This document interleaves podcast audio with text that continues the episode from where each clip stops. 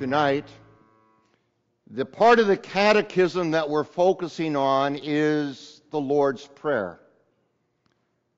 Now, I could lead you through each one of the seven petitions of the Lord's Prayer, and then also the introduction and the doxology. And while that would be a good review for all of us, I know it would be for me, it would probably remind you of your confirmation classes. Do you remember catechism classes? They rank right next to paper cuts as something you'd like to avoid. They just were not much fun. So we won't go through those kind of exercises tonight, and I'll come back to the Lord's Prayer in just a few moments. First, let me tell you a baseball story. You know, it's hard to believe that the baseball season is less than two weeks away. This baseball story comes from the seventh and deciding game of the nineteen twenty-four World Series between the then New York Giants and the Washington Senators. Each team had won three games, and now the score was tied three to three, going into the bottom of the ninth, with Washington having a chance to win it all. The first two batters made outs, leaving it all up to a man whose nickname was Goose. It was Goose Goslin. Goose Goslin was one of the best hitters in baseball at the time, and uh, eventually he was elected to the Hall of Fame. So he stepped up to the plate. Strike one. Strike two. Then two balls. On the very next pitch, Goose Goslin swung and hit a deep drive. Fans began to roar as they could see the ball was carrying over the outfielders' heads. Well, the ball didn't make it out of the ballpark, but it hit the very top of the fence and then careened back into the outfield.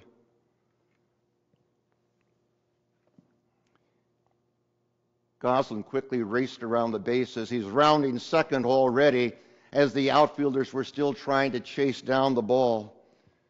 The coach at third waved him around third base. The shortstop took the ball and relayed it toward home plate, fired the ball there. It was going to be a close play. But Goslin slid across home plate well ahead of the tag. And so the fans began going wild. It was clear that that Goose Goslin had beaten the throw. But the umpire bellowed, "You're out!" Immediately, immediately boos filled the air, and the crowd showed their displeasure and anger. They threw bot bottles onto the field and hurled all kinds of insults at the umpires. So the umpires huddled up to confer. The fans waited for the call to be reversed. They knew it would be. Then the umpire went to the P A system. And yes, Goslin had beaten the throw to home. However, in racing around the bases, he missed first base. So he was out. I hope, I sincerely hope, we all want a faith that works for us all the time. For sure, we want a faith that works for us on Sundays and when we gather for worship in this place, but also on Monday mornings and Friday nights as well. I know I do. A part-time faith just does not work for me. Prayer. Prayer is one of the spiritual disciplines that is vital in helping us to grow in our faith. How many times have you come to that place in your life? How many times have you heard someone say, "I've tried everything else. I guess the only thing left to do is to pray about it"? I've heard that a number of times after unfavorable diagnoses uh, that the family was left with. But prayer is where we need to start. It should be the first thing we do rather than the last thing. If we don't pray together first, then getting to home base, or whatever your spiritual goal might be, nothing else is going to make much sense. You know, prayer can be a pretty intimidating thing, especially if someone asks you to do that publicly. How do you pray? How do you learn to do it? And what do you say? How long or, or how short should a prayer be? And certainly the disciples of Jesus had those same kinds of questions. They wondered about how to pray appropriately. And they noticed the disciples of John the Baptist, they seemed to have it pretty well together when they prayed. So they asked Jesus, says, "Lord, teach us how to pray like John's disciples do." And Jesus taught them using the words of the Lord's Prayer. The Lord's Prayer is probably the most complete form of prayer that we could possibly have. Virtually everything you could ever pray about is contained in this prayer from our Lord. And maybe, maybe that is why Luther encouraged people to start their day and end their day with the Lord's Prayer. Do it the first thing when you get up. Do it as the last thing before you close your eyes. My guess is Pastor John has had this experience, but I have to say that some of my most powerful moments that I have had as a pastor have come in places like in an intensive care unit or a nursing home, where someone happens to be in the final stages of their life. So many times the person is non-responsive and they haven't opened their eyes or said anything for a day or two. You've had those situations? And I will pray the Lord's Prayer out loud with them and maybe with family members who are gathered. And in the middle of that prayer, I notice, I notice the lips of the patient are moving and they're mouthing the words of the Lord's Prayer right along with us. Oh, there's not enough energy there to be heard, but their mind and their soul is right there with me in prayer. The Lord's Prayer is that special to believers. And there's no way, no way that I could possibly improve on the Lord's Prayer. It would be foolish for me to even try.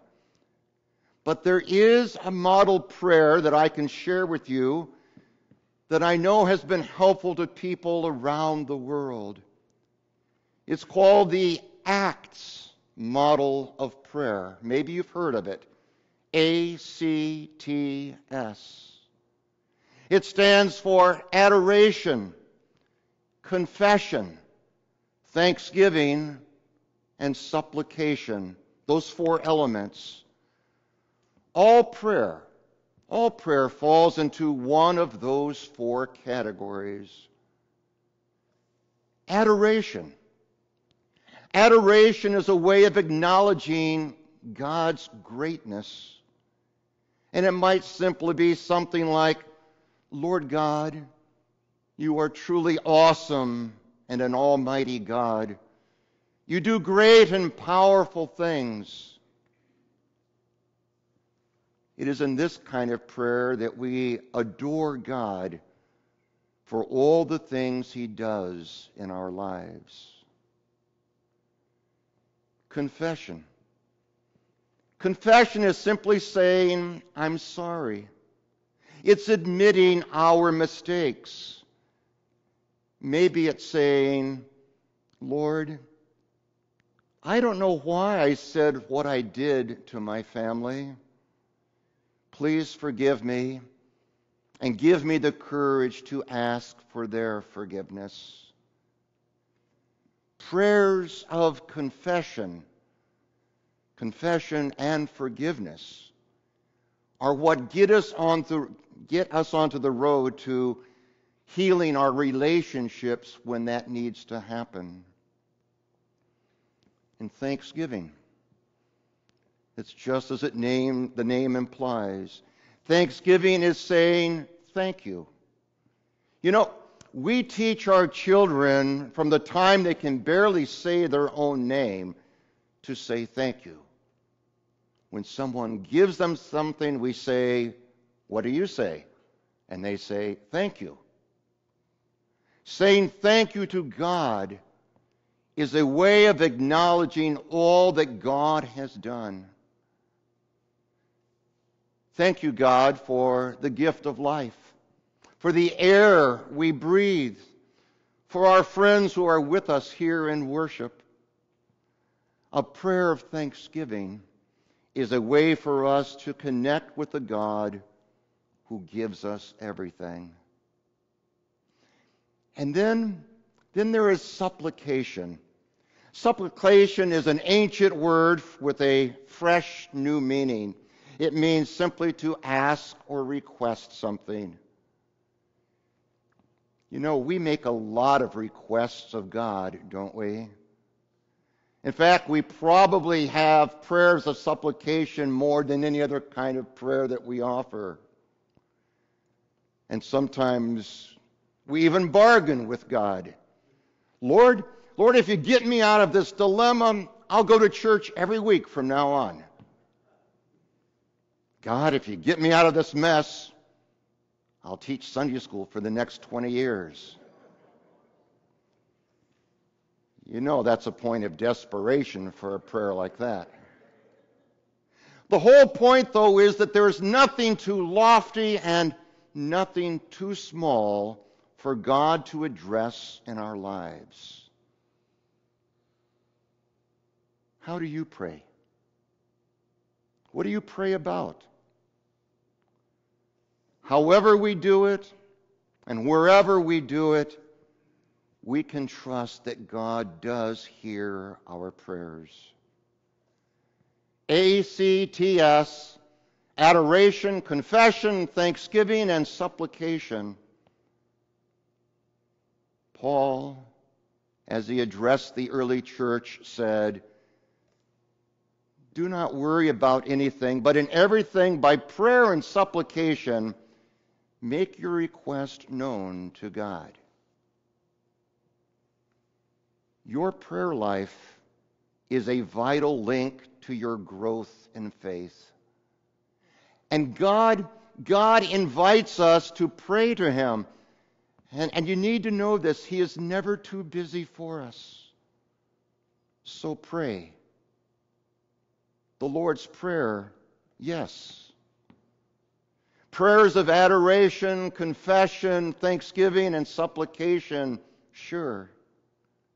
In everything, by prayer and supplication, make your request known to God. And you can be assured that God will hear and answer your prayers.